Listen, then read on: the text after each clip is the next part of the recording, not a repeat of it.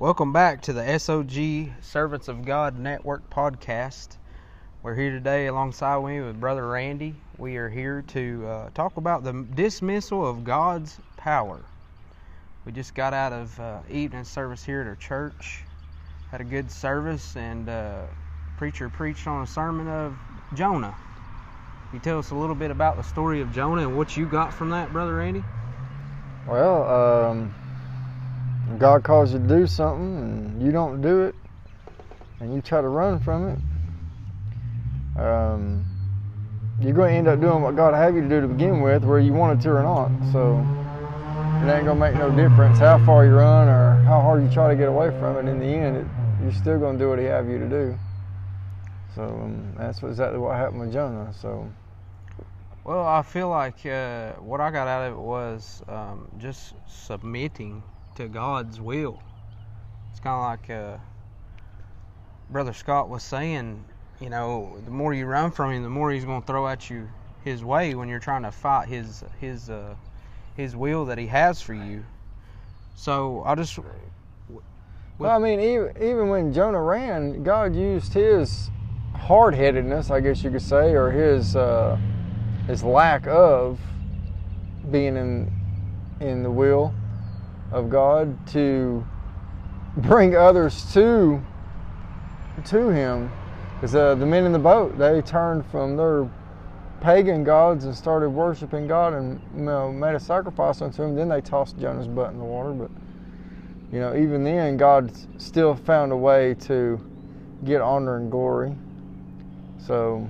So basically, you see Jonah, uh, God giving him a task or a mission, and him basically saying, I don't want to do it. Him being stubborn and saying, Look, um, you know, I'm not going to do this. And God obviously showed him that he was one way or another and used, you know, the weather, he used the, the, the well, and he used um, just his power. And, you know, getting into the, the podcast here, we, we dismiss that all the time of God's power. We really, you know, it's hard to see power in something that you can't see. Well, here's the thing you, we need to think about, especially in, like we're reading a story of Jonah.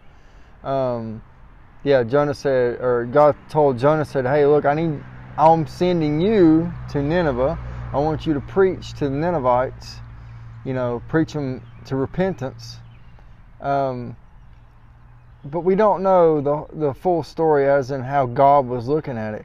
God already knew Jonah was going to run or, you know, kind of buck right. the system there and, you know, try to get out of it. But for all we know, God already had it planned and knew Jonah was going to run. He was going to take advantage of Jonah running and use it to bring honor and glory to his name because now he, like I said, you see in the story uh, when Jonah ran and got in the boat, by the time it was all said and done, the, the, the scene, so to speak, in the boat ended up being those men, those sailors, I guess you could call them, ended up turning to God and worshiping Him and, and sacrificing, you know, to Jehovah, God of heaven. So God used that, and that, and that to me, it it kind of paints the picture of God knew that was going to happen, and that was part of it. Like that was part of the plan that God was going to use all that to, you know, bring people to Him. And in the end, obviously, Jonah ended up going to Nineveh and preaching them to repentance, and and uh, all, all of Nineveh repented. But God will use your. It don't matter the circumstances. God will will use it to bring honor and glory to His name. In all things. So we see Jonah here um, dismissing, or you know, in his, and I guess in his words, he would say, you know, you know, you, you I know you what you want me to do, but I'm not going to do it. So let's look at the definition of dismissal. Dismissal, the act of treating something as unworthy of serious consideration or just straight up rejecting it. So we see here Jonah rejecting uh, God's mission. You know, he heard it plain and clearly and saw what God wanted him to do, but he ended up, he ended up, you know, not, you know, being stubborn like we all are. Yep. I, I feel like we all have come about that almost well for me each and every day. Um, you know, we have to die to flesh daily. And th- what I'm getting at to my next point is surrendering. You look at Romans 12, chapter 1. I beseech you, therefore, brethren, by the mercies of God, that ye present your bodies a living sacrifice, holy and acceptable unto God, which is your reasonable service. So, you know, like we was studying earlier today, we're bond servants to, to God because, you know, G- He sent Jesus to die on the cross for our sins because now we are forever in debt to Him. We're bond servants. I mean, that's Galatians 2 and 20. Um, I am crucified with Christ, nevertheless I live. Yet not I, but Christ lives within me. So, once you're saved, receive salvation, it's it's not your will anymore. It's God. It's God's will, and the Spirit of God that lives within us after the after we repent and receive salvation. So, you know, you're not acting on your own anymore. You know, you're not relying on this flesh because the flesh will take you to hell. right. In a handbasket. Yeah, I mean, quick and easy, straight to hell.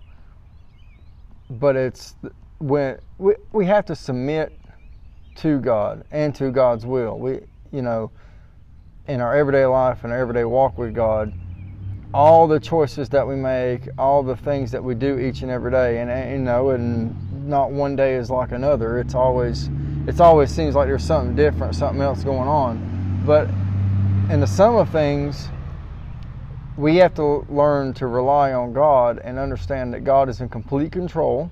That's right. Like Brother Scott said, sovereign, sovereignty. You know, and he, he knows what we're going through. He knows what we're dealing with. He knows what we're going to need to get through each and every situation that we face each and every day. And the hardest thing we we face as, as a child of God and as a Christian is submitting to God's will and God's power and leaning on God's wisdom and God's knowledge to get through each and everything. But we don't do that. When we face trials and tribulations, we try to go on what we know or what we think, and then we fail. We fail miserably. So to see God's power, you know, truly at work, we can both agree that we both we have to surrender first and foremost. Let's look at surrender and submission, the definition, because they go hand in hand. Surrender is cease to resistance to an enemy or an opponent and submit to their authority. And submission is the act or the fact of accepting or yielding to a superior force, God, or to the will or authority of another person, in this case, God. So, let me ask you, why is it important to submit to God? I mean, it's pretty simple. I mean, so when you come to know Jesus or confess the Lord Jesus and repent of your sins, you're submitting to Him. You know, look, Surrender. yeah, surrender to His power, His will. Because the Bible says God hates workers of iniquity. Hates them. And I know that everybody tries to preach this message of God loves everybody. That's Prosperity. that's not true. God does God does not love everybody. Not every man is not created equal. The Bible doesn't doesn't say that. If you're a worker of iniquity, God God hates you. And if you read and that that's Psalms 5 5. If you read on over into Psalms chapter 6 verse 11, every day hates the iniquity every day.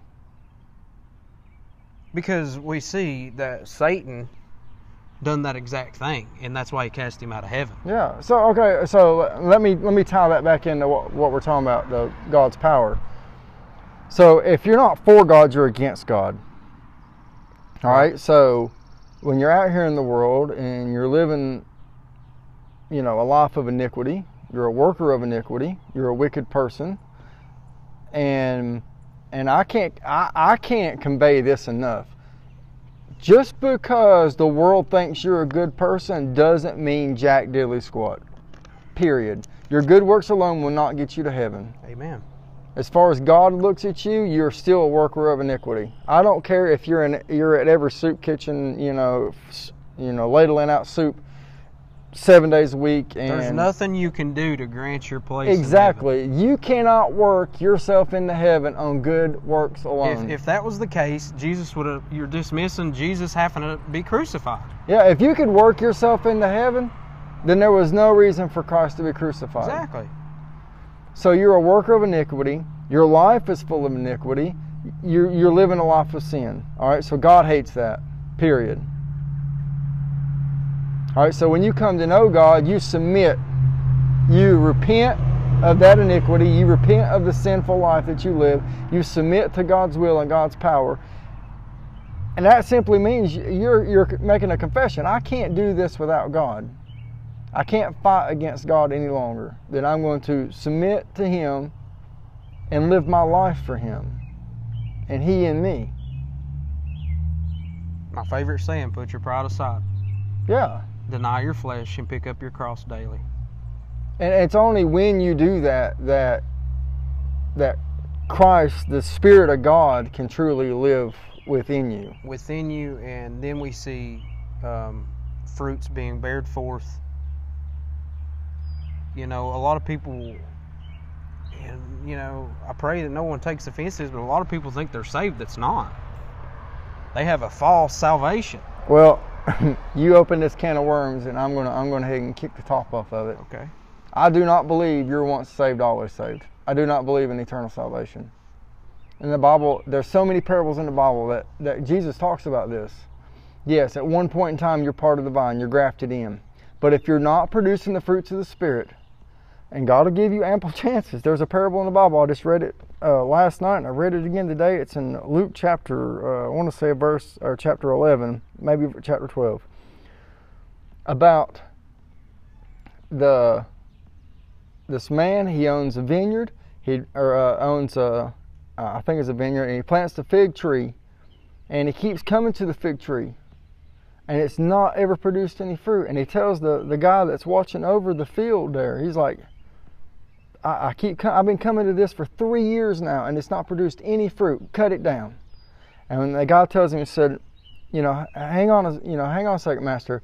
Let me dig around it. I'm going to dung it. In other words, fertilize it. And if it doesn't produce fruit, then then I'll cut it down.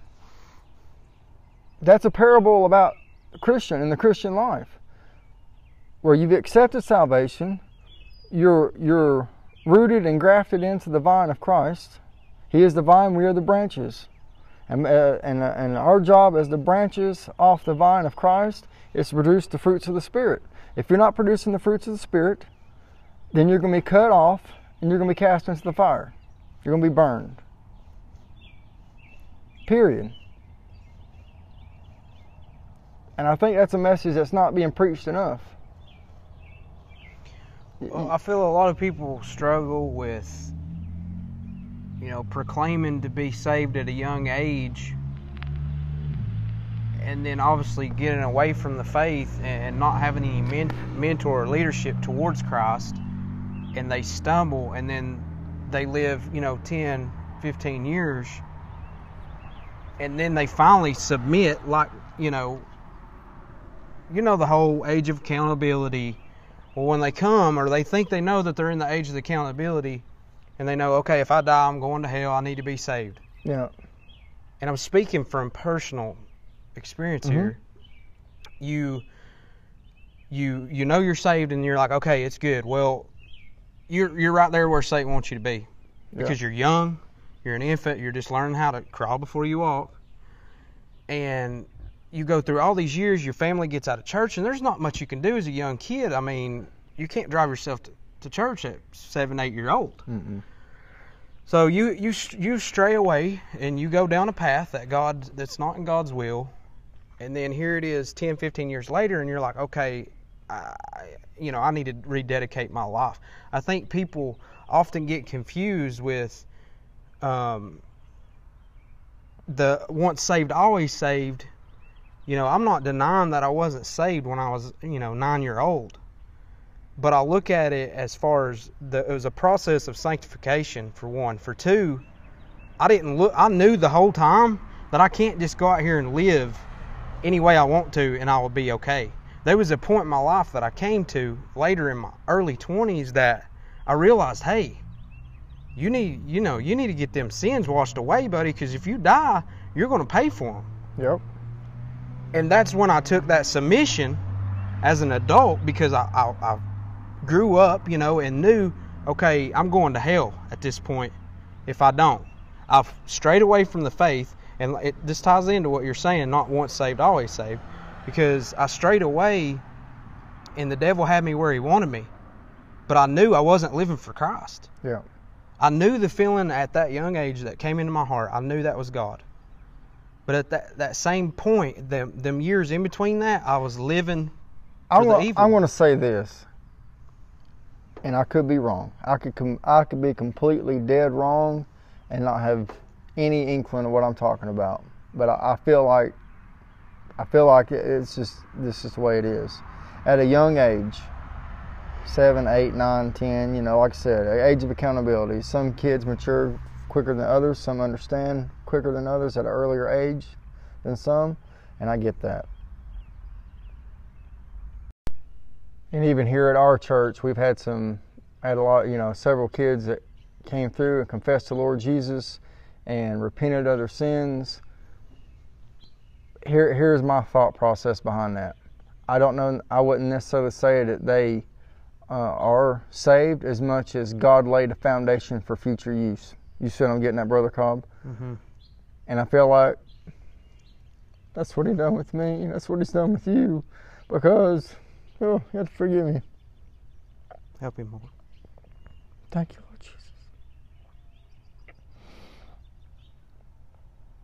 Because I got what I thought was saved at a young age, and I got baptized, but I didn't stay in the will of God. I didn't. I don't. I don't believe I under, completely understood what the will of God was, and I went through many years of a lot of bad things, a lot of sinful living. But I knew who God was, and he brought me back to him. He reminded me who I who I was in him. And I think for us to tell a child that they're they're saved and everything is is okay and they have eternal salvation is not necessarily true. I don't think it's true at all. And if we're not going to tell them the truth, then we're leading them astray. If they if they died, I believe if they died as a child, God forbid, then yeah, I believe they would go to heaven. But in the years to come, if they're going to rely on that that one night at Bible school that they were saved and they're baptized, not fully understanding what it meant, then how can they truly be saved? When they're 18, 19 year old and they went through this life of sin and they they die, are they truly saved? Well, I, guess you uh, you asked, you can't go without asking the question, what are they saved from? And I mean, at that, like you was getting at, at that young of age, I mean, really, what are your sins? You may tell a lie, you may tell, you know, like you said, steal somebody's pencil at school, but have they really seen the root Have of they sin? grasped the concept of what they're doing? Like I said, I believe with all my heart. It's just God laying the foundation for a future time. Right, and I believe, you know, at this given point, if they were to die, they would go to heaven. God says that all children are His to claim. And like you said, until they reach that true age of accountability, the, the foundation has been laid, and it's kind of up to them. Okay, which path are you going to choose? Are you going to choose God or the world?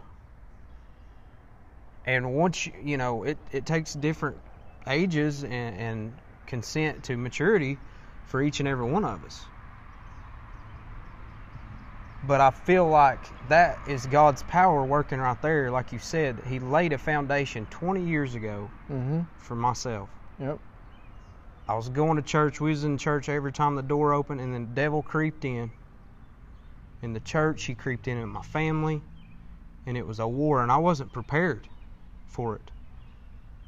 I went down the path of destruction, even questioning God, which I feel like everybody does at one point in their life. They question their belief of God. But I did never denied Him every time he knocked at my heart, I seeked his face, and every time I seeked his face, I would backslide. but I never give up, and I think that's the key to it is the sanctification process.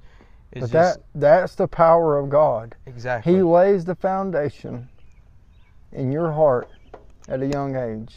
And and you really don't even understand what you it don't is. you don't understand what it is, but you know who you know who he is.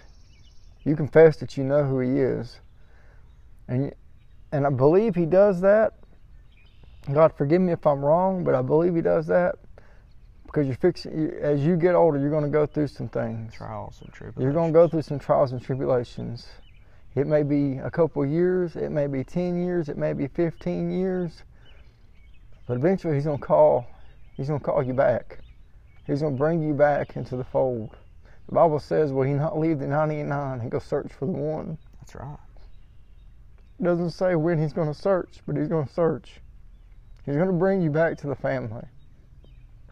And when he does, he's going to take you and he's going to use you and he's he- he's he's got plans for you. And you have to understand that. You have to understand how great his power is and, and how wonderful he uh, wonderful God he really is and how he's going to take you and use you and bless you. But I just I, I just I can't support the fact that as a young child you're getting saved. It's just foundation. Well, I look at it like this, and you can relate. You've got a son of your own, and he's gonna mess up. He's gonna do things, and you're gonna tell him till you're blue in the face of what he needs to do. He messed up yesterday. You want to be honest about Well, it. they mess up every day. I can testify to that. Oh, I just took everything out of his room. Well, my point is, you, you, you tell them what you're going to do. If they disobey, they still do it anyway. That's human nature to rebel. That is the flesh. And at a young age that you accept Christ in your heart, I think it's more out of fear of not going to hell than an understanding of what God, God truly, or who God truly is and what He's truly done. So you can't really appreciate it. It's it's almost like you know I this just come to my mind. There was a guy. I worked with, and I witnessed to him all the time. And uh, I, he told me he was going to go to church today, Mhm. and I, I, I, I hope and pray he he did go to church, because I've been praying for him and praying for his situation. But when I first started witnessing to him, he he had a foundation in his life as he was growing up, like we've been talking about. So he knew who God was, but he he's got he recently in the past years got to the point in his life that he um he began to question some things, Mhm. You know, and throw some questions at me that I, I guess that in the devil's mind that with God's help, I, I mean, well, the devil thought I wasn't going to be able to answer, have an answer to, but with God's help, I was able to answer those things. But he hit me with a question, you know, what if all this is for naught? What if it turns out to be nothing? Mm. And I gave him the, the simple answer: I can't, I, I can't afford not to. Because, okay, yeah, let's let's let's let's consider that. Let's cons- dismiss God. Period. let's let's say this this is all for naught, and that hell isn't real, and all this all that we have is this world. And everything that's happened is just coincidence. Exactly. But let's say God is real and hell is real. I can't afford to take that chance. No, nobody can really. I can't afford to live my life and think it's all for naught, and then at the end realize that it wasn't and burn in hell. Well, what kind of life is that? You know, we, we touched on it last podcast. There's no hope. If you don't believe in, in the gospel and Jesus and, and God, there's no hope. That's a hopeless generation right now. It is, and that's why a lot of people nowadays are turning to drugs. They're turning to uh, political leaders. They're turning to uh, news channels for answers. When But the see- answer's been here. Well, here, here's the crazy thing is, and just like me and you were talking, you called me on the way to church this, this tonight. We're we're talking about one particular assembly. I won't even call it a church. I think that's giving it too much credit. That all they're doing is patting them on the back and scratching them behind the ears, and everything's going to be okay. And that's not true. Everything's not going to be okay. If you're if you're not following what God have you to do, and you're not living according to God's will, then you are a worker of iniquity. You're not bearing the fruits of the Spirit. You're going to be cut off and thrown to the fire. Depart, depart from me, you worker of iniquity, for I never knew you. There's going to be thousands, Millions millions of Christians. of so-called Christians slide off the pew into the pit of hell. And the preacher standing in the pulpit preaching this garbage, so-called watered down gospel, the blood's going to be on their hands. It's going to be on their hands. And God's not going to give these so-called Christians a, a pass because the the the so-called preacher Play the dumb card. yeah, play, oh, we didn't know. Well, the Bible tells us that we're to we're to test what we hear against the Word of God, and if it don't line up, then we need to be doing something about it. Yeah, make a move. Yeah, like, hey, look, brother, you you're not preaching you're not preaching the truth. But nobody's doing that. Everybody's like, oh, okay, yeah, we're fine, we're doing good. But meanwhile, they're out here living in hell. Well, since we touched on the subject, I'll speak from personal experience. Um, I'm not going to mention any names. I'm not going to mention who it was, but you know, I'd been wanting to join the church, a church, and I wasn't sure about it because it felt right on the surface, but at the core of things, I was still uncertain. I mean, God's not a God of confusion No, sir. he he is for certain and that's why i trusted in him you know okay i'm going to give this to god if he if he wants me to do you know if this is in his will or out of his will i'm i'm okay with it either way and i prayed and prayed and and went months without joining you know and it was burning desire for me to join the church to have a home to come to and worship and brothers and sisters in christ you know just gain spiritual strength I believe with all my heart, God sent me up there to get you, to take you out of that. and to let you know. and that's what I was getting at is it was funny because I was praying and brother Randy here was not you know we wasn't communicating every day I mean we might have talked once every two weeks Yep. and just he you know and I'd asked I'd invited him to come a couple times and this is probably two months later after the invitation and he just randomly shows up I, I remember what I remember the the Saturday before. I was in my truck. Me and my boy was coming back from town. We went. Uh, I want to think. I think we went to Lowe's or something. We was coming back home, and out of nowhere, the Lord just spoke and said, "I want you to go up to that church in the morning." And I remember asking God, I was like, "Why in the world you want me to go up there?" Like I don't want to go. and where you, uh, where here- have you been Here we go. Here we go. The story of Jonah. Lord, I don't. yeah I don't want to go. Like, Yeah. why in the world I want to go up there? Like, I already know what they're preaching. Like, I don't want nothing to do with it. He's like, go. I, I, I want you to go. Okay. So, But where have you been in this whole time frame in the past, whatever, how many years? Where have you been? Me? Yes. Sure. Uh, fighting the devil.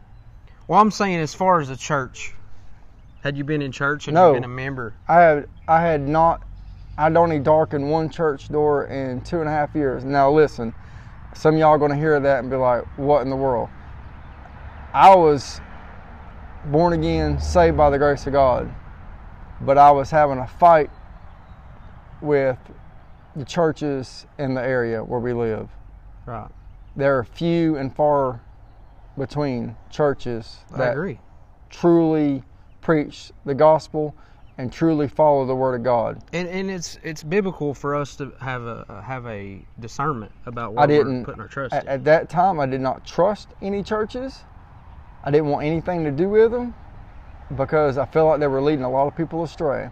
And Right. these new age churches were popping up dime a dozen, trying to hit these cool hip hop names on the sign and, you know, More of a concert than a Yeah, a- worship. a concert slash donut shop, and I'm like, God ain't in it. Like it ain't happening. Like I, I, I was preaching against it, and I wouldn't. I didn't have even announced my call to preach yet. I was preaching against it. I was telling everybody about it. I was preaching what I thought was right. These churches are sending people to hell. Sure enough, that Saturday when God spoke to me, told me to go up there, I was like, no, I don't want to go. Lord, I ain't going up there. I don't want nothing to do with them folks. Go. Yes, sir. So that Sunday morning, I got up. My wife looked at me and was like, Where are you going? I was like, I'm going to church. She's like, Okay. You know, that was very odd and strange for me. Mm-hmm. I walked in there. stop. I'm gonna stop you right there. Yeah, I'd worked with Randy previously, been around him, you know, five, six days a week. Got a good feel for the guy of how he acts on a normal daily basis. Well, I come in there, or I should say, he comes in there, and I just sense something odd about him, and I, it kind of made me feel uncomfortable because he looks so uncomfortable.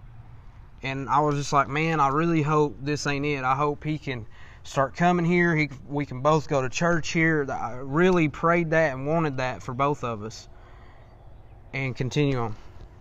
Well, I walked in the door, and the first thing I seen looked like a a janky Starbucks. Pastries everywhere, coffee being slung around up there, and I was like, "What is this? What is this garbage?" And I felt like the devil met me at the door. Like the spirit of God wasn't there.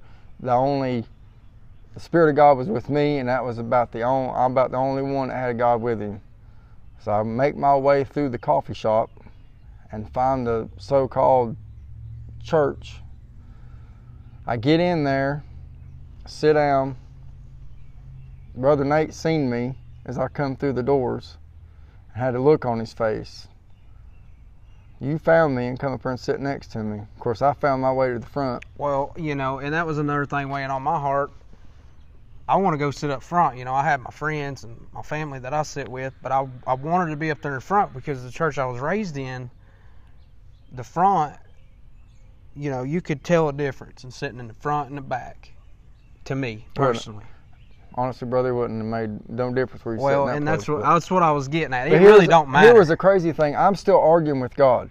I'm like, why, why, God, why you got me here? Like Yeah. this doesn't make no sense. And I'm Yeah. like, I'm talking, I'm like in, my my inner dialogue, and my mom was like, what am I doing? Hardly anybody shook my hand. They just stared at me. Mm. Had that look. They just gave me the look. And like, I could feel like a real negative. There was a real negative presence there. Like, Mm. they didn't want nothing to do with me. The so-called pastor of the church even walked by me, looked at me, and never, ever shook my hand. Would not shake my hand. I've never been to a church for that nobody wanted to shake my hand. Well, here's another thing. As I realized going there, and I've got a lot of friends that go to that church. I grew up with them for 10, 12 years, played ball with them. Good people, you know, but like I mentioned before, good works is not going to get you to heaven. Yeah. But, Their good works are just an extension of their own selfish greed. well, and another thing, you know, when I went there, I knew them and didn't even feel that welcomed or friendly because they all knew that I'd been out of church for years and I'd had my wild stage and partying and going astray.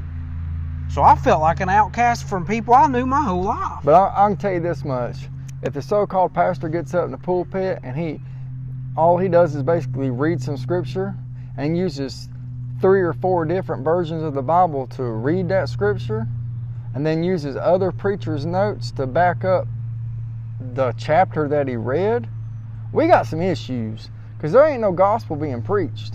There ain't no good news. There ain't no heaven sweet and hell hot going on. And there wasn't even an altar call. I don't guess you an can have an altar call if you ain't preaching no conviction on nobody. And you you told me this earlier, and I had never really good thought about that. You said the whole entire time you was there, you'd never seen anybody saved.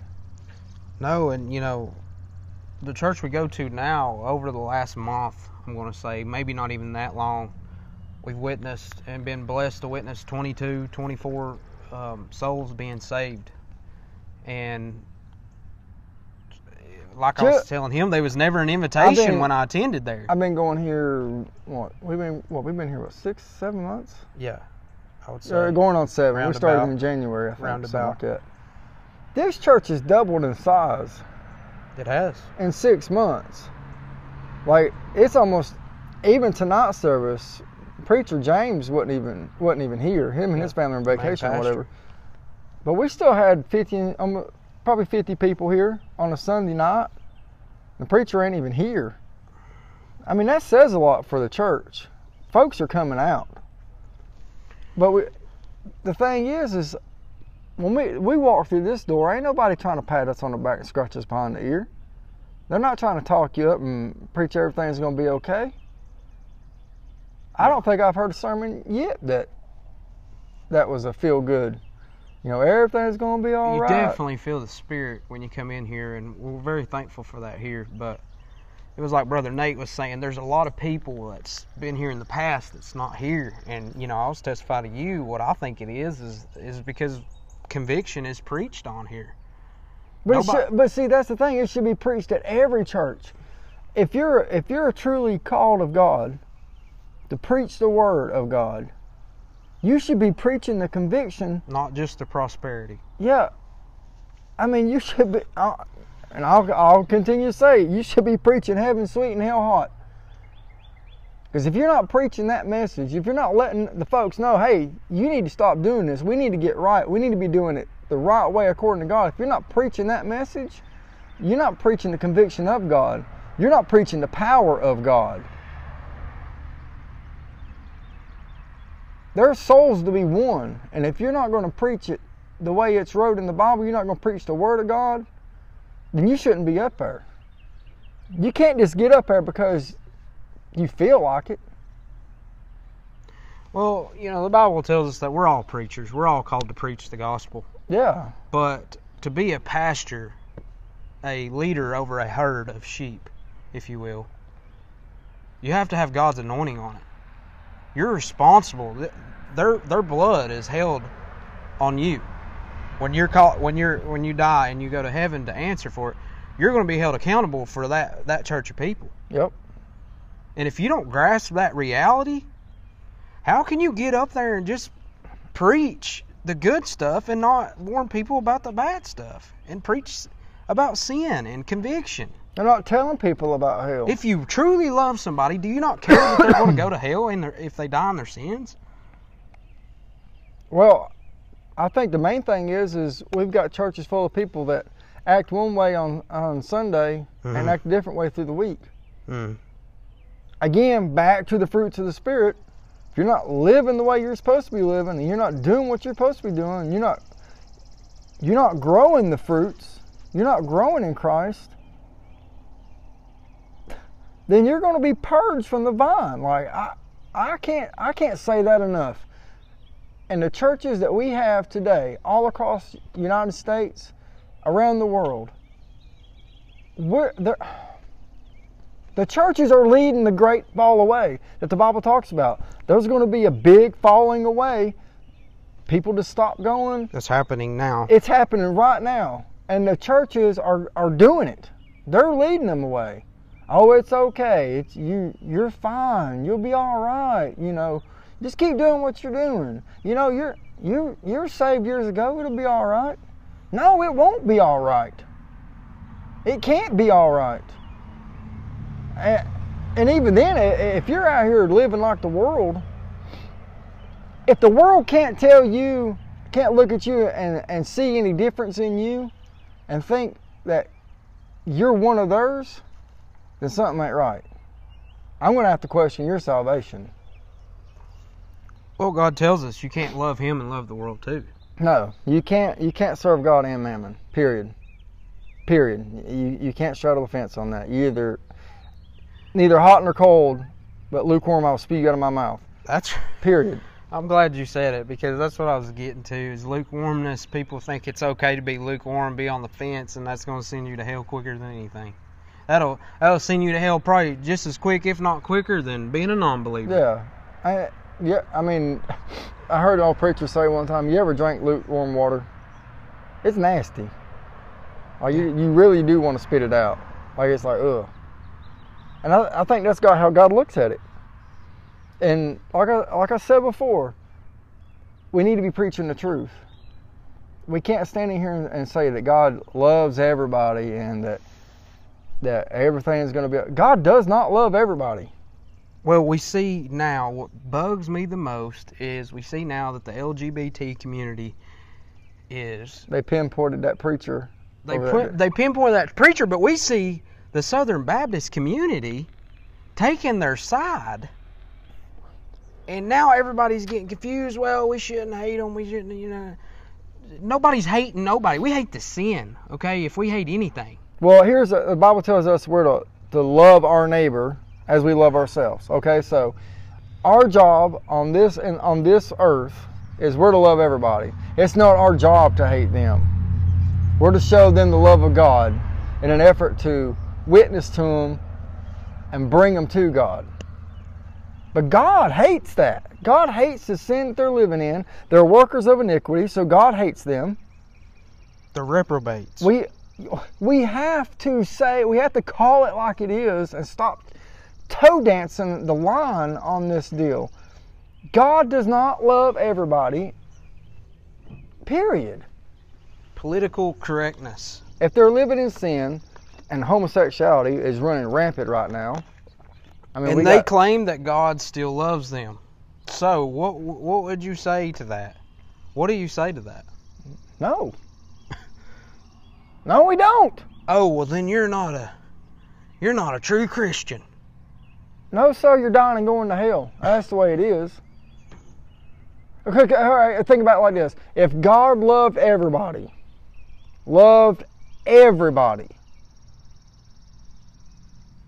Which Then- was his intention before sin yeah, and Adam and Eve. then he wouldn't send nobody to hell. But we are evil. Our flesh is evil. Well, the, the Bible says that, well, God so loved the world that he sent his only begotten Son, that whoever believeth in him should not perish. Exactly. He loved the world, but the people, no. Workers of iniquity. He loved the world so much that he gave them a way out. Yeah. I think that I think that's what needs to be preached. And I think we get that love confused with being nice and, and not offensive and politically correct. That's that's the problem. We have changed love and tried to make it politically correct. No, we we Versus- take we taken the Christians, uh, the so-called Christians, have taken the word love and, and says it's supposed. It means we're supposed to be accepting and open to all the world views. Wrong. Period. Just because we we're supposed to show people love, don't mean we have to put up with their junk. I mean, we've got churches now in the United States that uh, have homosexual uh, pastors. No. We've got the Queen James Bible now. Yeah, I don't care where the Bible came from. All I know is the Bible we got is uh, the Word of God. Period. The the literal Word of God, translated from the old uh, Hebrew and Greek. Don't get me even started on that because I'll, I'll be It's preaching for an hour. But the whole point of the matter is, is like we started out, the power of God. God's power is unlimited in all aspects. He doesn't love everybody, and if you're a, if you're if you're living in sin and you're part of this world, you're a worker of iniquity, and according to Psalms 5:5, God hates workers of iniquity. That needs to be preached. And there's a place there's places for the workers of iniquity, and it's hell. And the, truth needs to start being told. So let's wrap it up. Um, what we have to keep in mind is to seek the Lord in His strength and to seek His face continuously, because God gives us a spirit of strength and power. John chapter 8, verse 12 tells us Jesus is the light of the world, and we can hold on to His promises and be confident that He'll use us, His followers, through even the darkest of days. And as we learn in 2 Timothy chapter 1 verse 7, through faith in Christ we are given a spirit of power, love, and discipline, and for that reason we have nothing to fear. We pray that this podcast about God's power is what you needed to hear today. God is all powerful, and as Christians, we don't need to understand it as much as we need to believe it and live with that faith that God, through God, all things are possible. Brother Randy, if you don't care to end us in prayer. Dear most kind and gracious Heavenly Father, Lord, I just want to thank you for this wonderful time we was able to sit here and, and discuss your holy and precious word. And Father, I pray that it fall on the ears of, of somebody that just needs to hear it and understand it. Lord, I, I pray that you just open the hearts of those that are listening to this cast. Father, I pray that you just just touch somebody and bless somebody with it. Lord, we ask that you continue to, to be with each and every one of your children, Lord, and just help them through any any time of, of trial and tribulation they're going through. I pray that the, you just give them the strength and the courage to face all that lies ahead. Lord, I ask that you just continue to, to strengthen us as we move forward. Just help us to, to preach your word, Father, and to stand on the truth of your word and hold it close to our heart, Lord, and, and know that no matter what the world thinks or the world says, Lord, that you're with us. And if you be for us, Lord, then who can be against us? And Father, we give you the honor and the glory and the praise for it all. For it's in Jesus' name we ask and pray. Amen. Amen. So I'm going to ask you a question. I want, and you know, whatever. Do you do you believe once saved, always saved? Absolutely. Do you? Yep. I want you to show me. I want you to show me in the Bible the verses to back that up. There's, and, and I'm not the best at uh, giving you the exact verse, but when it talks about no man can pluck you out, That's correct. and then the only way that you'll be taken out of the, the book of life is blasphemy of the Holy Spirit. So once you give your life to the Lord and you're saved, Mm-hmm. how do you become unsaved? You don't. Well, the the New Testament's full of Jesus' parables, but more distinctly, if you looked at John chapter 15, the first three verses there, it talks about um, Jesus is the vine and God is the husbandman. That you know, basically a husbandman is somebody that you know clips and pares the vine, and you know, in an effort to help the vine and the branches of the vine grow. Um, explain to me then why that Jesus in multiple parables talks about uh, if you're not producing the fruits of the spirit, then you'll be you'll be cut from the vine and cast into the fire. Do you believe once you've been saved, why would why would you not produce fruits of the Spirit? Well, see that that that's where my interpretation of the Word of God. I don't particularly believe once saved, always saved. I, I I've just I've not found it in in the Scripture. Yes, I believe that no man can pluck you from the hand of God, but you yourself, based on free will, can fall away. That you can backslide to the point that you're turned over to a, a reprobate mind and and once you stop producing those fruits of the spirit then you're going to be purged from the vine of jesus christ.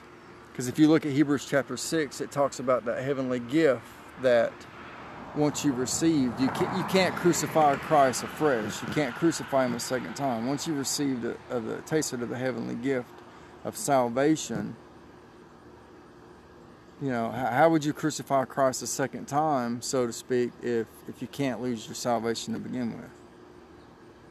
You wouldn't crucify him a second time. He he died one time to pay for the world's sins. All right, so if you're in the vine, if you're in Jesus Christ, you're part of the vine. In other words, we're grafted in because we're Gentiles. We're grafted into the vine of Jesus Christ. If we're grafted in, then why would God cut us away and cast us into the fire?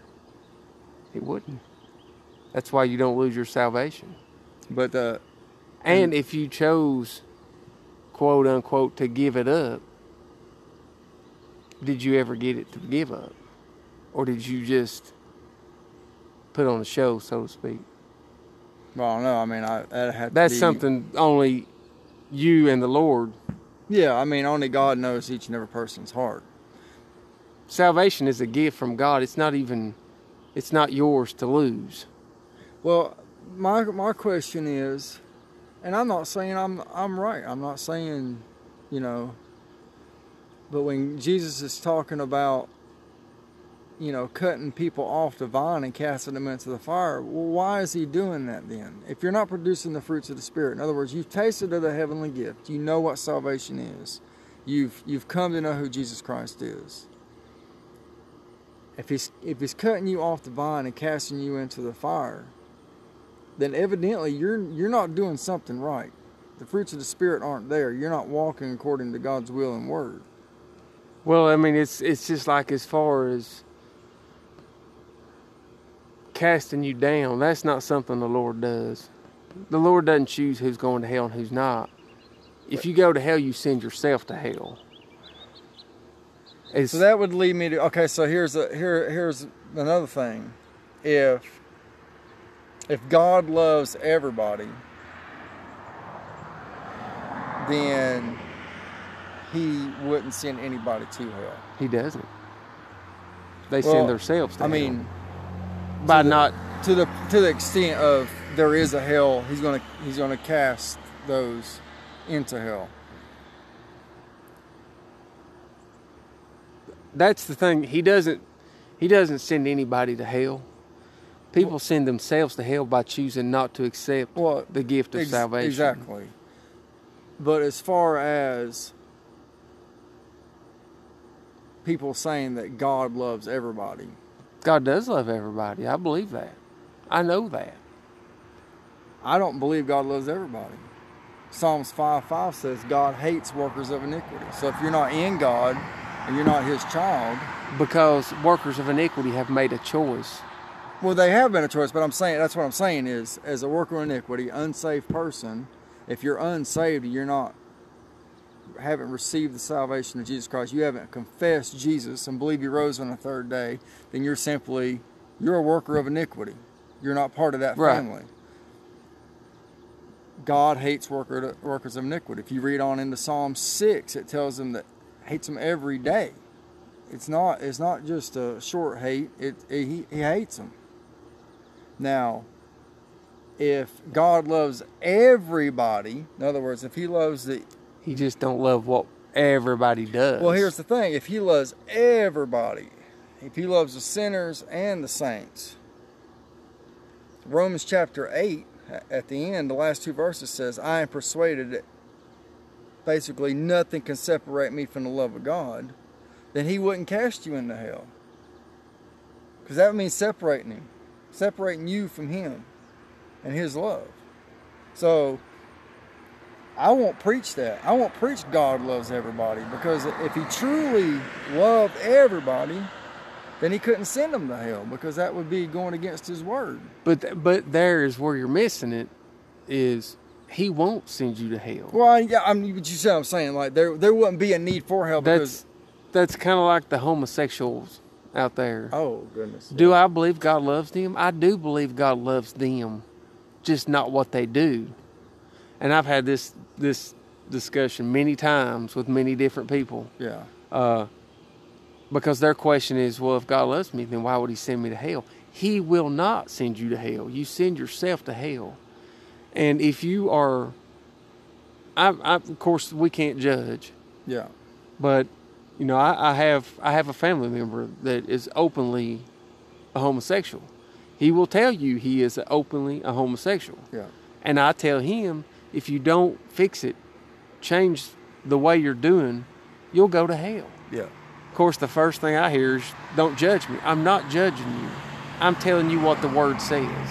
Well, if you read on into the Bible, it's not that we can't judge somebody.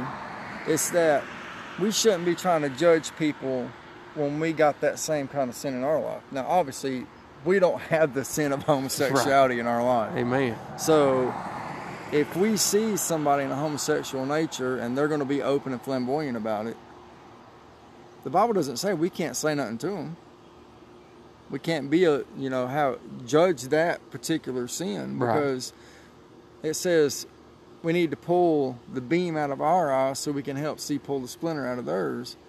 Well, if I'm not, I don't have that sin in my life. If I run into somebody that's a common thief and he's been locked up in jail multiple times for being a thief, that particular sin, I'm not a thief. I'm not stealing anything. So, to some degree, I can judge based on that particular sin. So, in the case of homosexuality, then, well, they're like, oh, well, don't judge me. Well, yeah, I can because I don't have, I'm not dealing with that sin in my life. I don't have that beam in my eye that I can't help you pull the splinter out of yours over that particular sin. Well, see, and that's that's.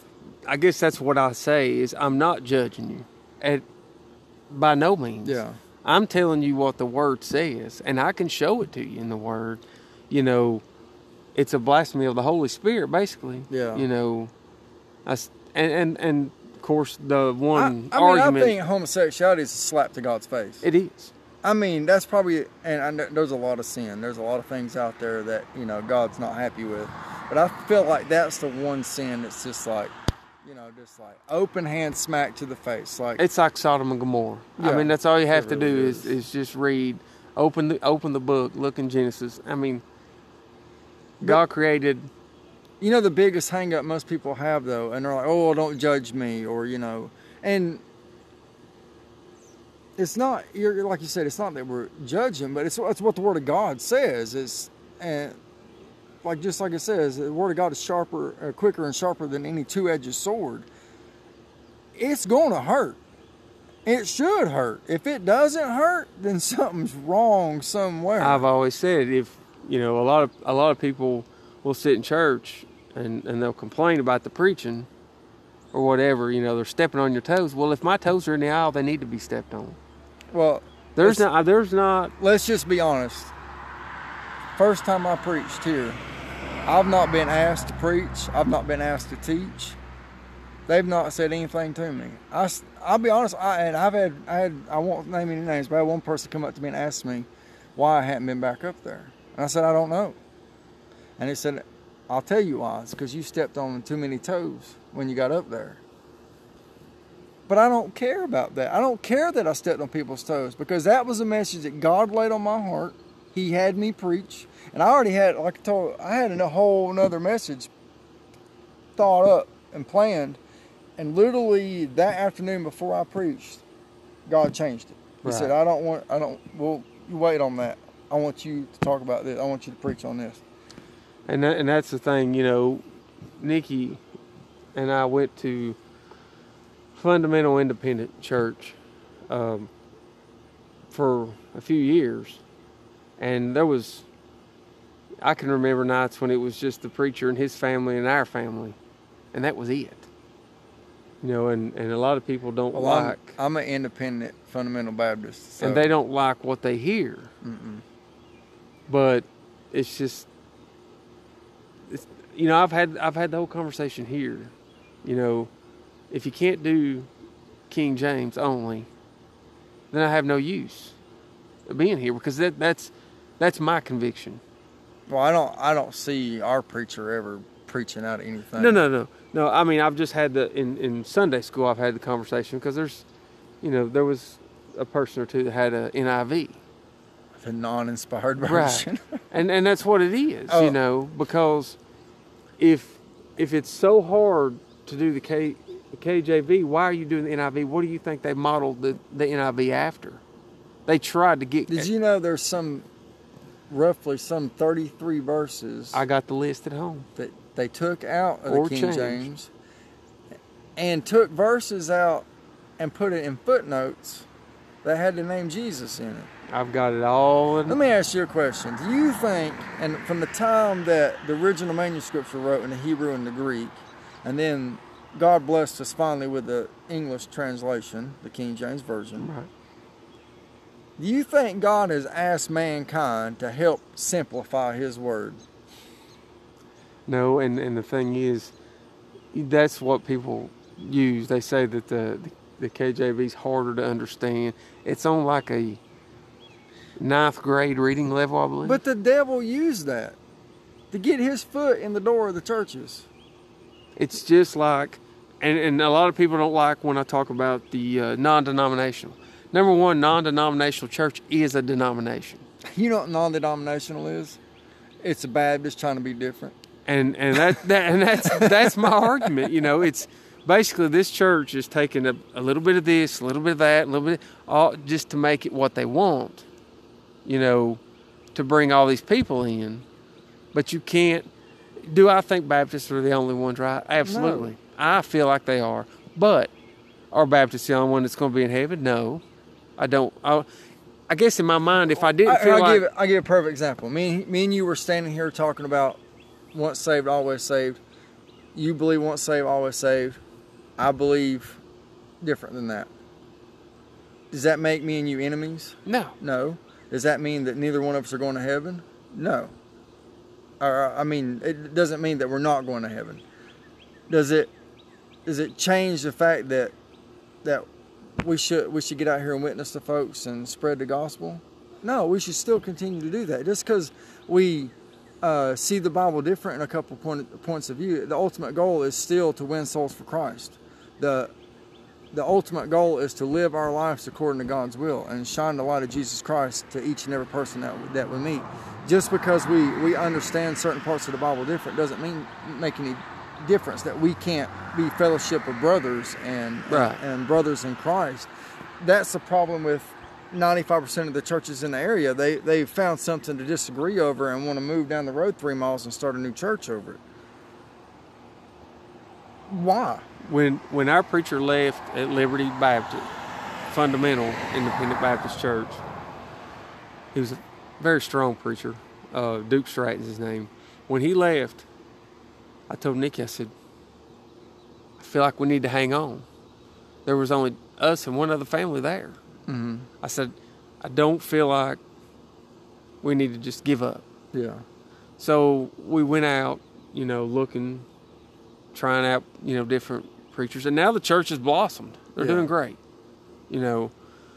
But the biggest fight I've had, argument I should say, I've had with most people is the Bible, which one to use, and it just drives me nuts because I took a job in Kentucky one time, and we moved up there, and that's why we couldn't find settle in the church Yeah. we just went to everyone was NIV.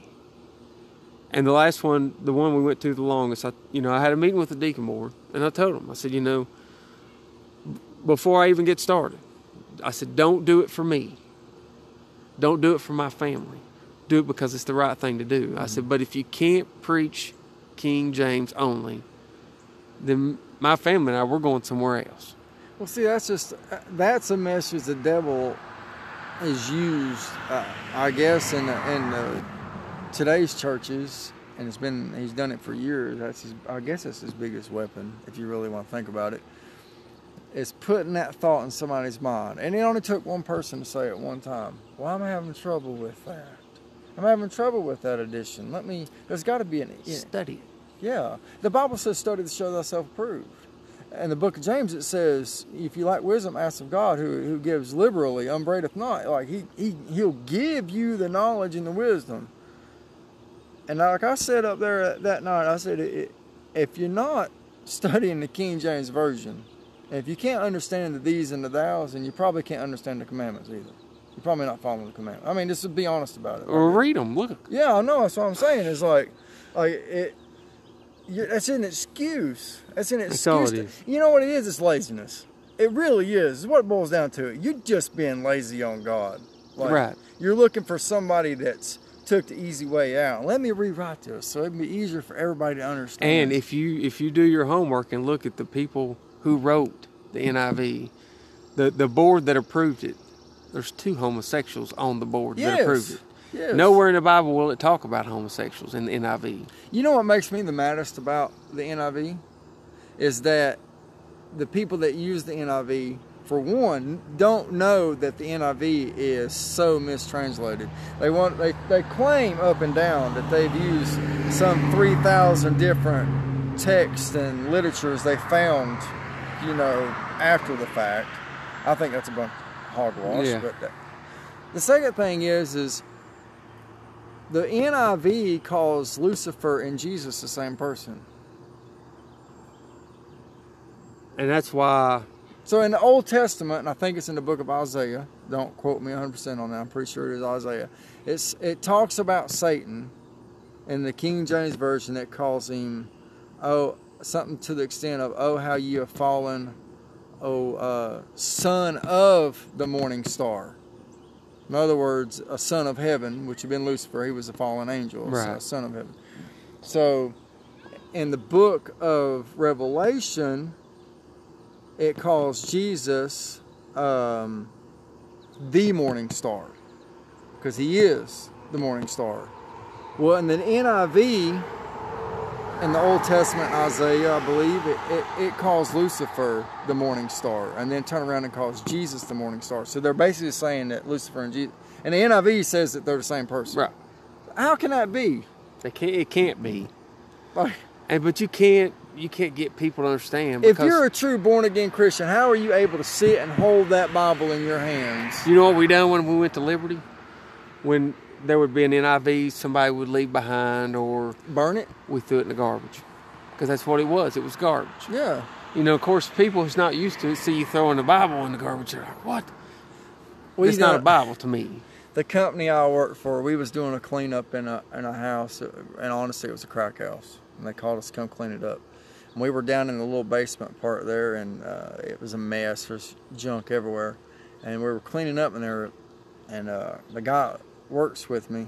He handed me the, the, this Bible, and he's like, "Here, you know," he's like, "Here's a Bible," and I flipped it over. And the first, the first thing I always do when somebody hands me a Bible is I turn and look at the spine and see what it See says what it is. and it said NIV. And I literally turned around and threw it right in the trash bag he was holding. He was like, and he looked at me and he's like, was it NIV? And I was like, yep. He's like, yeah, trash. And like, took it out. That's what it is. Like it's trash. And and it's not just the NIV. It's the CSB, the HCSB, and the other fifty the thousand. new King James. The new King James is just as bad. I know.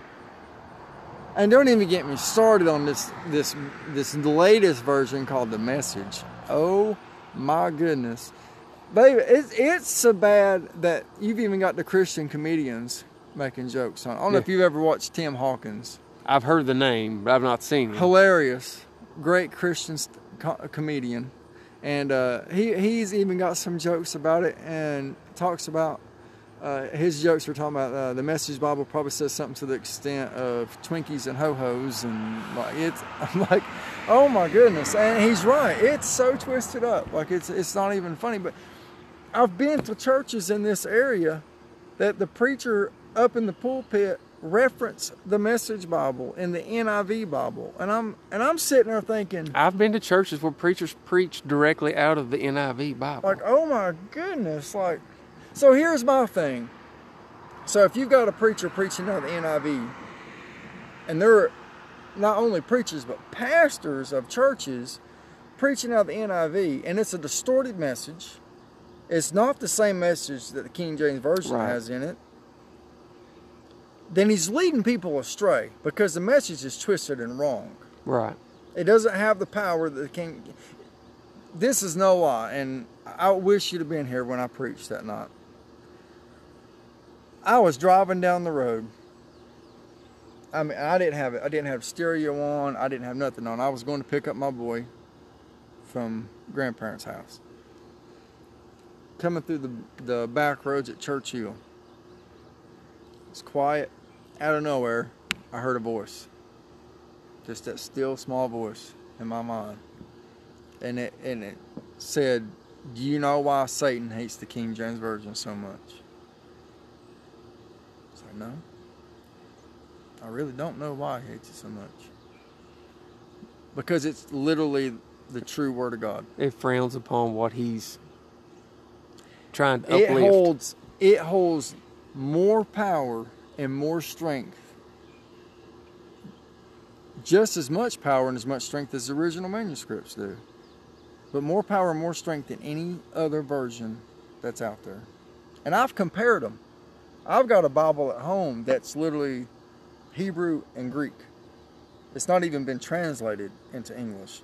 And i've opened it and compared verse by verse, line by line, according to the King James Bible. And the King James Bible is literally an English translation of exactly what the manuscript well, and, said. and and I was going to say most of the people who want to fuss about the NIV will tell you it's not even the oldest Bible. What about the you know the original well, Bible was 1611.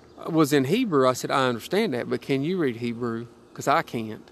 I said, but I can tell you this is the oldest, closest version there is. Well, that's that the we can. that's read. the argument I get. Well, that that's not even the original. Well, no, the original 1611 still reads the same, but there was some mis, misspelled words. If you've ever seen a 1611, there's a lot of e's at the end of the Yeah. words. The, the old old, you know, English.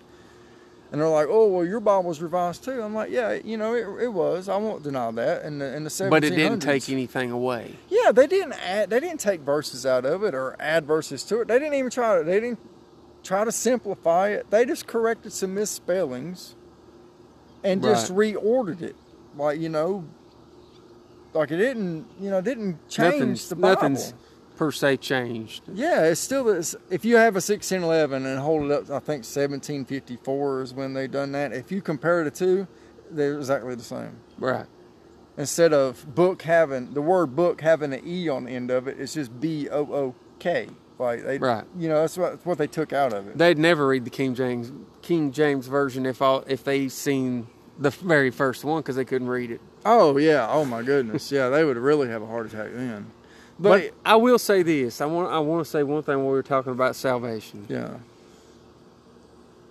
Do you, oh, if you believe you can lose your salvation, I just want to say, who would ever get to heaven? Because none of us are good enough.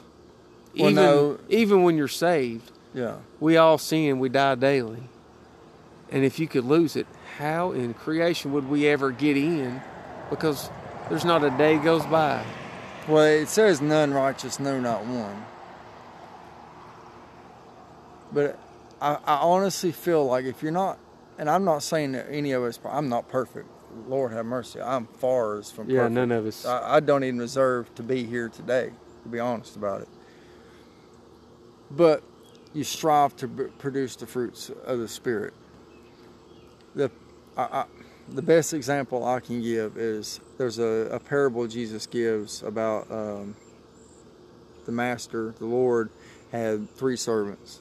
And the first servant he gave five talents, the second servant he gave two, and the, the last servant he gave one. And they and they took those talents, that gift, and they the first one increased it, made ten out of it. The second one increased the two and made I think five or whatever. And then the last one took and buried it, hid it. When the master come back, the first one showed that he had doubled it and well done, my good and faithful servant. Second one, same thing. Well done, my good and faithful servant. And the third one basically said, "You fool! I gave you this. Why didn't you, you know, put it to use and and, and increase it?" And he took it away from him and cast him into outer darkness. Cast the servant away. Well, my aunt, I have an aunt. She she believes you can lose your salvation, and I said, the here's the the, the big picture to me. You know, am I saying you'll go to heaven, or won't go to heaven? No, I'm not saying that. You know, we can be in heaven together, but the difference is, you're going to make life darn near impo- impossible to live, because everything you do, you're you know, you're going to think, you know, well, I've just seen I lost my salvation you know and i'm not saying that mine's going to be so easy because i have to i have to repent daily you know even if it's something as simple as as getting getting upset you know working in a in a factory and manufacturing you know that happens oh, you know yeah. often You should meet my boss. uh, as a supervisor, that happens. I, I it drives me nuts. But I have to pray daily. Lord, be with me today. Yeah. Give me a good, safe, healthy day, and help me to not get frustrated. I don't I don't believe you can lose your salvation, you know, just like that. You know, something that just God just jerks away from you. I feel I- like if if you if There you- has to be some backsliding involved. Like God's reached out to you, you know, several times, trying to bring you back to the the flock, the fold. And if you, you know, Well, on that, I can tell you this: I was saved, and I've always, you know, no, it doesn't matter the age, but I was saved. I was young. Mm-hmm. I was nine, and there's times, you know, I think, wow, it would have been something if I'd have been saved a little older and have more of a.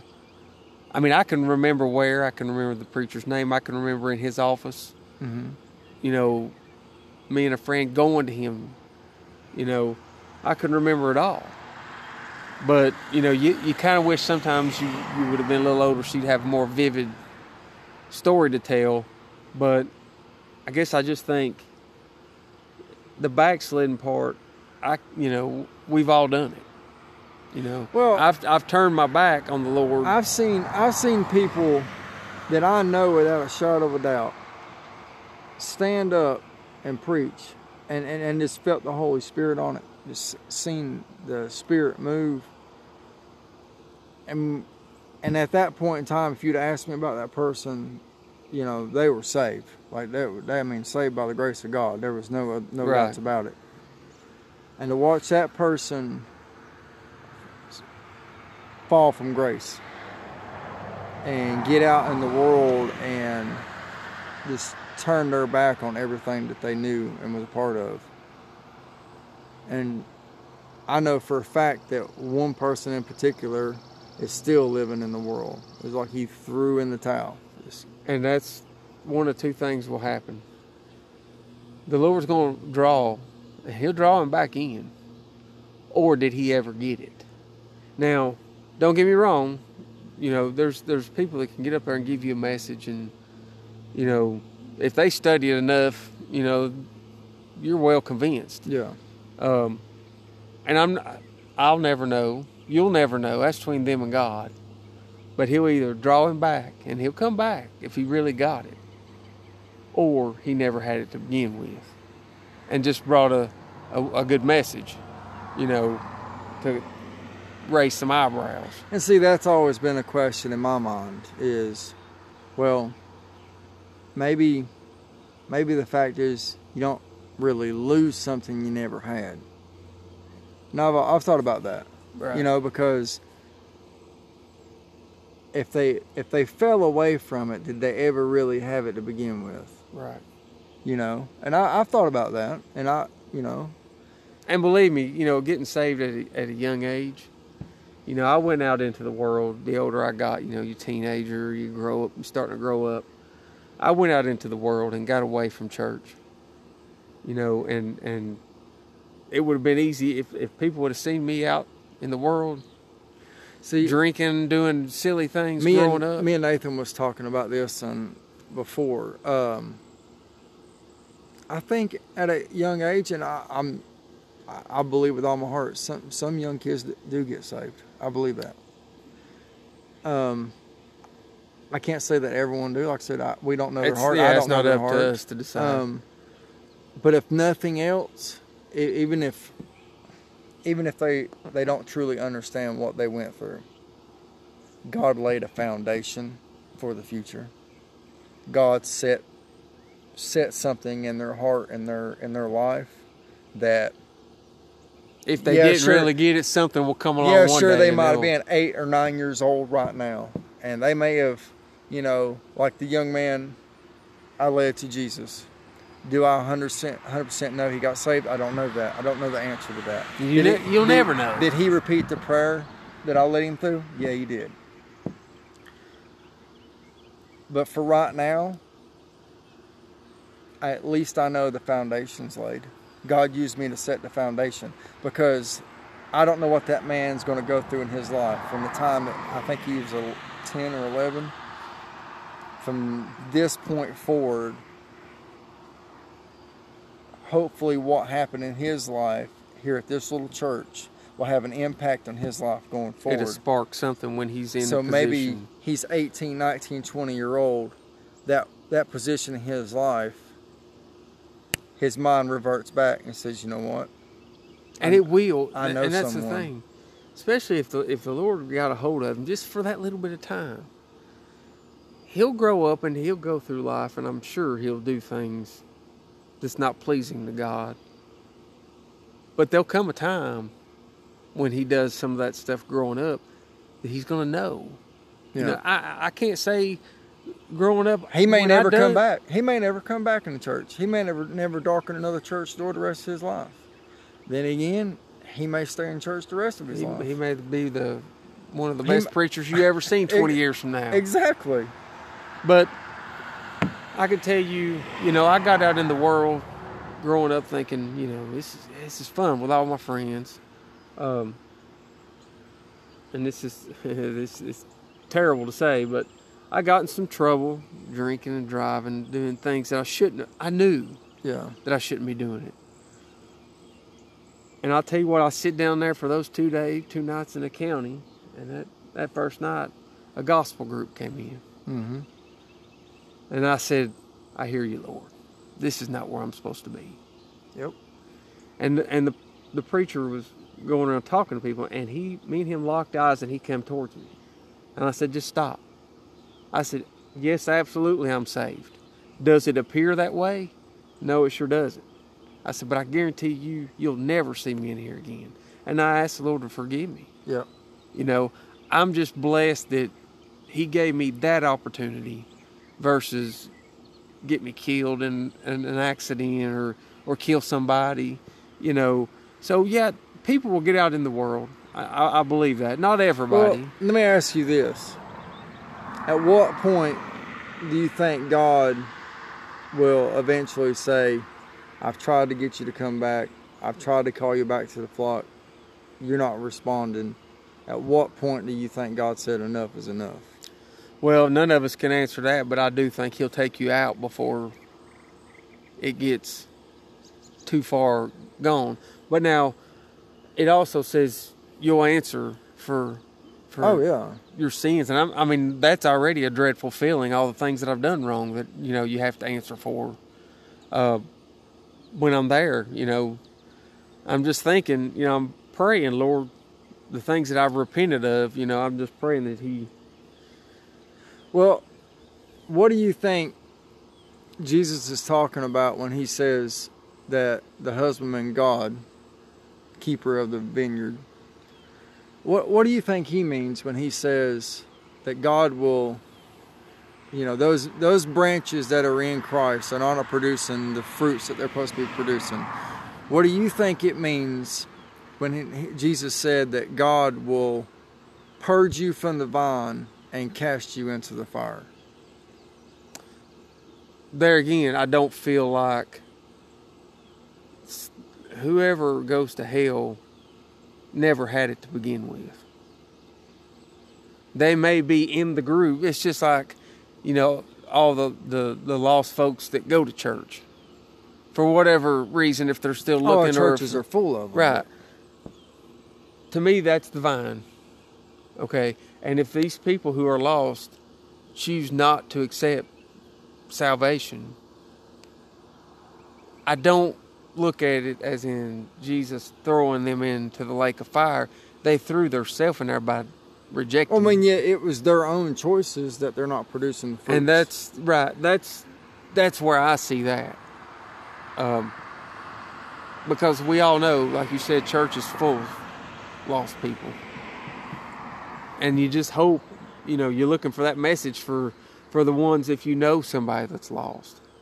You know, you're looking for that message, and you're watching them, just waiting to see if they're going to take off running. You know, and that's all we can do is pray that one day they'll get that message, and that's that's the hardest thing, Nikki. My wife has the hardest thing with because she witnesses and she witnesses, and it drives her nuts because she'll find one that she's really witnessing hard to, and they're not moving. And I told her, you have to stop. Pray for them. You planted the seed. the hardest thing that, and I, the hardest thing I come to understand is when you when you sit back and read the entire Romans chapter eight. We're predestined. God already knows who's going to accept Him and who's not going to accept Him. Now we don't know that. We as humans have no idea. Uh, so our job is because we don't know who's going to accept Him and who's not we spread the gospel to everybody. But God already knows that. So we're predestined, chosen, justified, and glorified. So there's some people, like you said, Nikki's witnessing to one person and they're just hard headed or not having it or not hearing it. The Bible also says, don't cast your pearls of wisdom before the dogs and the swine there's some people out there they if you try a couple times and they're not having it and they're not wanting anything to do with it you just gotta like throw your just know what I tell her. Just know that you planted the seed. yeah exactly Somebody else can come along and water it. They're either going to take it, accept it, or they won't. But it won't be because they didn't have the opportunity. Yeah. Nobody will stand before our Father and say, I never knew. or Nobody told me. Yeah. Because they've been told. Everybody will get the opportunity. It's what they do with it. And I don't think people understand hell is real. And it's hot. You think it's hot and dry in East Tennessee? oh you, yeah. you got a whole nother thing coming. i think the only thing that and this is this is some of randyology the only the only thing that's not kept the good lord from coming back yet is there's still people that need to hear There's still at least Well, one I mean, person you look- somewhere. and you look at there's there's babies being born every day. Now we all know if the Lord came back right now and a baby was born at the same time, that baby's going straight they're to going heaven. to heaven. These children, they're going to heaven. There's so many people, but and the thing is, and it's I've told Nikki this too. You know, we all say it's coming, and it is coming. It's I, I know that. I don't know if we'll see it in our lifetime, but but one day is as a thousand years. So yeah, it's it's getting close. yeah, Now it may be like like the preacher said earlier, five hundred years from now. Well, that's still a lot closer than it was from day one. yeah. Uh, but But we should always be I ready. can I can always imagine, you know, just like when I'll say World War II. Mm-hmm. Can you imagine the people that were saying, "Wow, this is a sign of the times"? You know, because that was big. But that's that's happened all the way through the years. I mean, you know, even from the time that Jesus was on the earth, yeah, you know, there was prophecies being fulfilled. And even Jesus said, you know,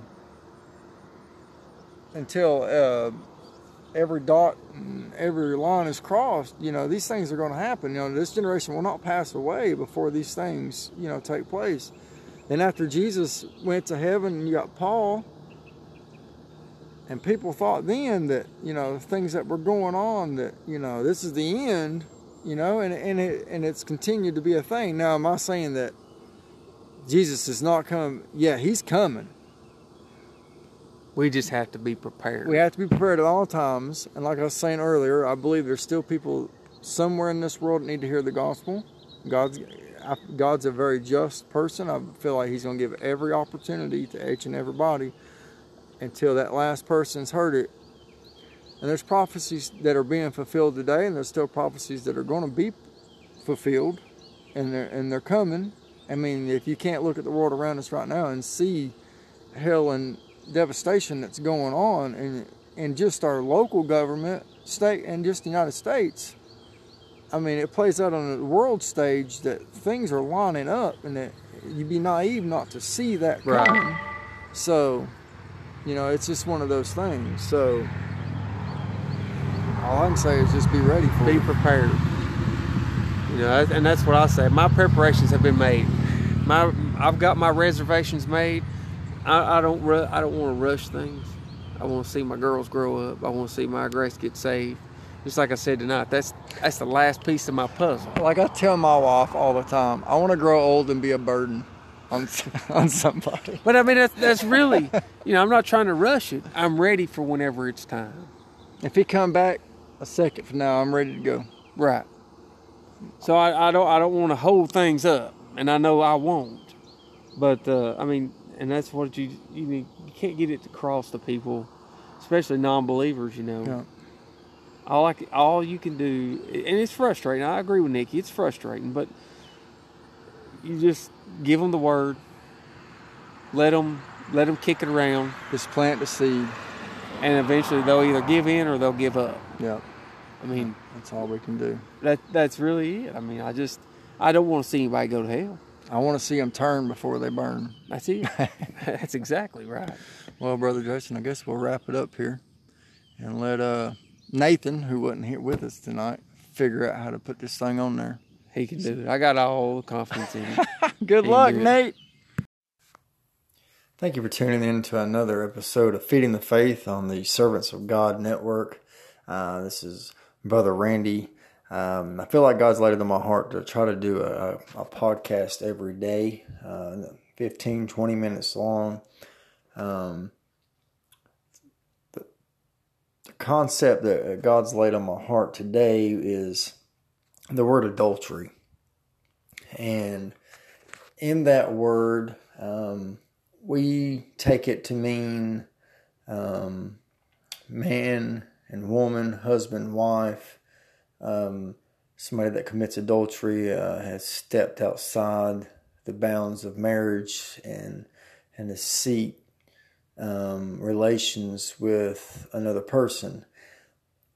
But I want to bring your attention to uh, to look at uh, the word adultery in a different way. Um, we all know that the Ten Commandments, there one of the commandments is thou shalt not commit adultery. But I want you to look at it like this. I don't I don't believe that it's just uh, adultery pertaining to a man and a woman, a husband and wife. Um, I believe the Ten Commandments was written when the, when those were, were put down by Moses on, on the mount. Um, I believe God was trying to tell us not to commit adultery on Him. And for those of you that are hearing this, I know you're probably asking the question, well, what do you mean by that? What do you mean by committing adultery on God?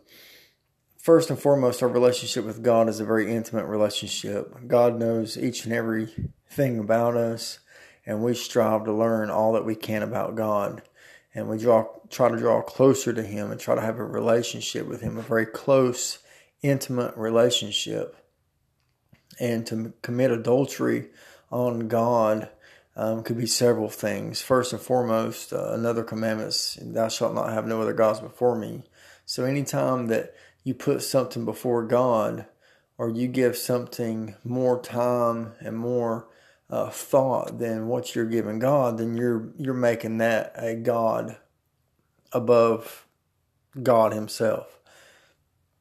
In second place would be um, to entertain or give thought or even be associated with uh, some other religion. Um, what you know, I watch a lot of you know historical stuff on television, or you know, um, guy goes around in different cultures and different beliefs and stuff, and and he participates in what they how they believe and you know their practices, um, religious practices and stuff. And you know, I, I, see the see the guy on TV, and he don't give much thought to it. You know, he's, and I guess in his mind, he's being respectful and you know and doing whatever. But that's committing adultery on God.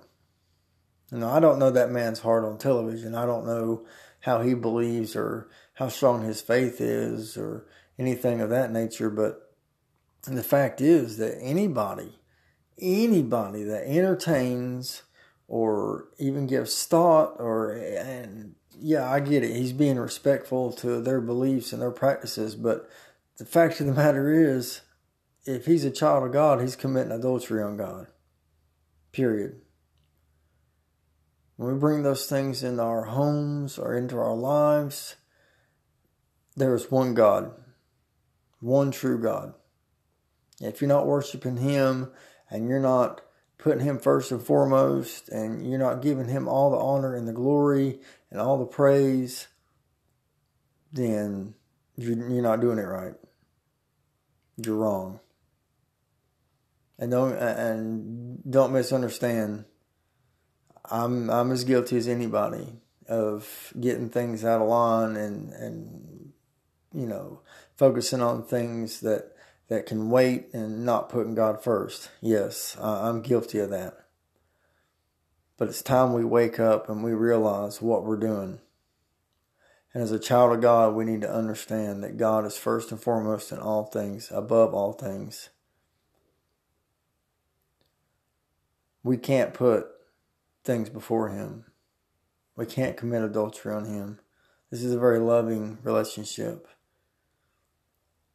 as a child of God, we're we're considered part of the church, and the church is the bride of Christ to come.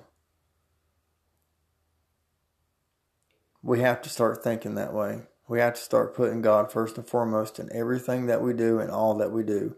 And we cannot entertain any any other practices, religions. I don't care who we are or where we are at or what we're doing. It has to be God first all the time. Period. The Bible plainly tells us that adultery, adulterous people will not inherit the kingdom of God. And I believe that's that's pretty much what God is saying. Anybody who's who's claimed to be a Christian and worship God and, and put other gods first and allowed other practices to go on, would not be part of the kingdom of heaven. Period. I mean, there's scripture all through, all through the, the Bible that, that tells us those that those things. I will pull up a, a, a few scriptures just to kind of back up what I'm saying here. Um, like I said, it's it's one of the Ten Commandments. And if you look at you look at the, the true definition of adultery, it's a you know it's sexual relations outside of of marriage.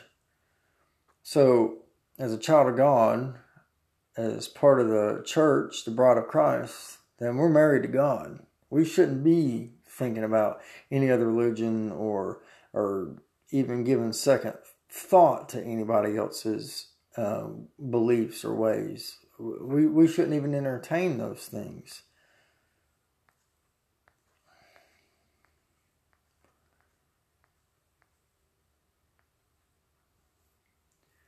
The fact of the matter is, is Christians in general have have let this go on too long. We've we've let other religions interfere with with our faith. Uh, we give place to other religions and practices. the The whole New Age movement is is a complete joke and nothing but the devil. And you're starting to see it more and more. Obviously, the different translations of the Bible. That, believe it or not, a lot of the other religions have a big influence on the on that. But we let it happen. We let those things come into our life and we don't think nothing about it. And we wonder how the devil ha- has managed to uh, get involved in our life and wreak havoc and, and cause chaos when the fact of the matter is, is we caused it. We allowed it to happen because we put things before God. We we put God on a um, on the shelf or the back burner and never made him first, made him a priority, number one in our life. If you're not waking up and the first thing you do is talk to God, or if you're not, the last thing you do before you fall asleep is talking to God, and if you're not talking to God throughout the day,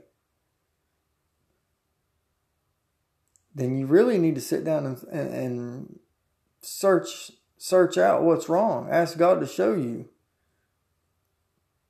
the sin in your life. The Bible says we should pray without ceasing. We should be constantly talking to God all day, every day, making Him number one in our life. And I guarantee you, if you'll put Him first and foremost in all that you do every day, your life will completely change.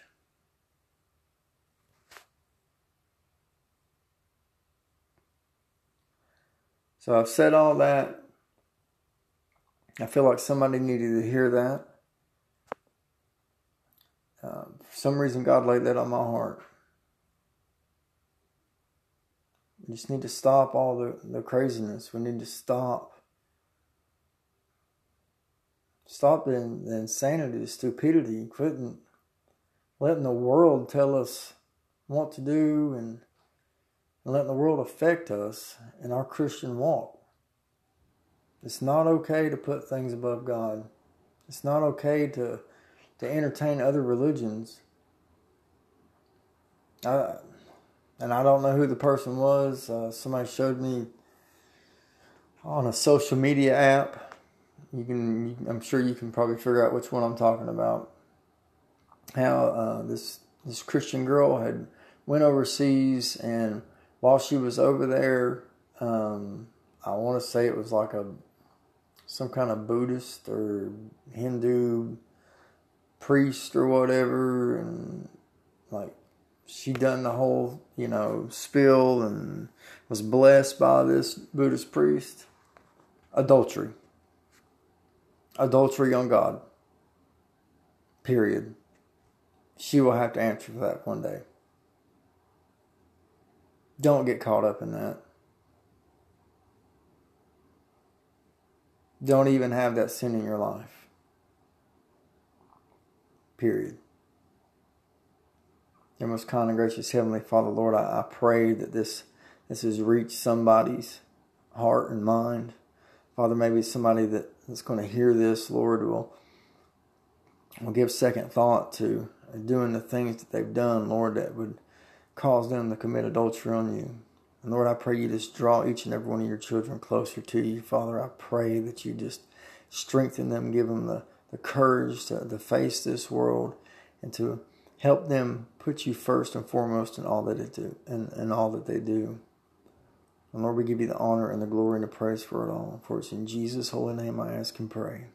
Amen. Brother Randy here again on uh, Feeding the Faith Servants of God Network. Um, just want to take a few moments here. If you, if you hear the noise in the background, it's because I'm, I'm headed home from work. Um, this thought was on my mind all day. And I'm sure those of you that hear this and are listening to this can relate. How many times have you been out and about around maybe people you work with or family or friends and you and you hear one of the one particular people around you that that's obviously not a Christian based you know, and like we don't know one another's heart. It's no way to know exactly where their heart lies, but the Bible says we can tell a person by the fruits that they bear. If you look at the way they live their life, the way they act, the way they speak, and it's it's very easy to tell that certain people are are not followers of Christ, are not Christians, and you hear them speak and say something to the extent of, oh Lord, or oh Jesus, or things like that make me upset. Because they're doing nothing but taking the Lord's name in vain. And not to not to step outside of my beliefs and my faith. You know, I try to bite my tongue and not say anything because it's gonna it's to turn into an argument but it, just makes me cringe that they call on somebody that they do not follow or do not uh, worship or, or praise. They, they, they obviously don't have that God or Jesus in their life. And to make it even worse, um, a particular instance happened today that I was speaking with a lady and um, I was asking her about tomorrow. I asked her if she was going to to be uh, be there when we come back up there tomorrow, and she and the first word she said was, "If it's if it's the Lord's will, I'll be here." And that automatically gave me the the clue that she was a Christian lady, and so I was I was speaking to her, and we got to talking a little bit, and and she was telling me that you know if the Lord did come back, and she was ready to go, and I told her the same thing. I said, uh, "I can only hope He comes back." I said, "I'd be more than willing to, to leave this old world. I, am ready to go. But there was an, another person standing beside us, and and I've, I've been around this person quite a few times at work. I've never seen anything Christian like or Christ like from this person. Uh, the language and, and the way they act and talk and things they talk about. And the first words out of their mouth were, "Oh yeah, yeah, yeah, you got to be ready to go. Got to be ready to go." And I, and I didn't say anything, but it just kind of looked at them, and I was, uh, I was like, "Are you, are you serious? Are you seriously pretending to be a Christian right now?" And it's not my place to judge. Like I said, I don't know their heart. I don't know, you know if they truly know God. But based on their actions and the, the, the fruits that they're bearing, I would have to say no. I don't believe they are. And the whole world's full of those people. Bible tells us that, that there's going to be a time when every knee shall bow and every mouth shall confess that, that Jesus is Lord. But in the meantime, if you if you don't know him, I pray that you do come to know him. but don't use his name in vain. He is the Almighty, the creators of the heavens and the earth. His ways, His knowledge are so far above ours. He's due all our worship and all our praise. There's nothing He can't do. Just the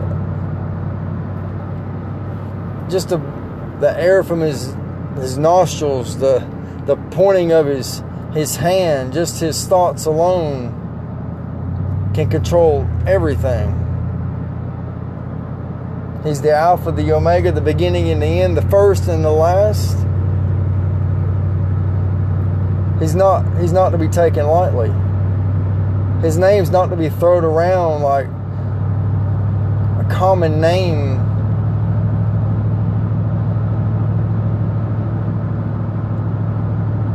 So the next time you hear somebody use his name in vain like that,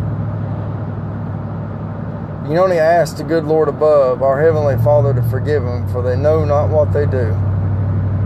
They don't understand the power His name holds.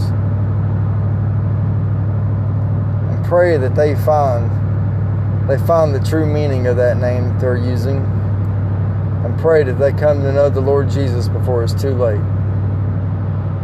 Then, most kind and gracious Heavenly Father, Lord, I pray that you just give us the strength and the courage to to continue on in your name, Lord. Help us to, to shine the light of Christ to those around us, Lord, that we could show them the, the true meaning of your name. And Father, what it truly means to, to call upon you and not just to be saying it to be saying it. Father, help us to show the fruits of the Spirit in our life, Lord, that those around us would know that we are your children. And Lord, I pray if there be somebody that hear this today, Lord, that, that doesn't know you, Lord, I pray that they, they do come to know you. Come to, to understand who you really are. Father, we give you the honor and the glory and the praise for it all. For it's in Jesus' holy name we ask and pray. Amen.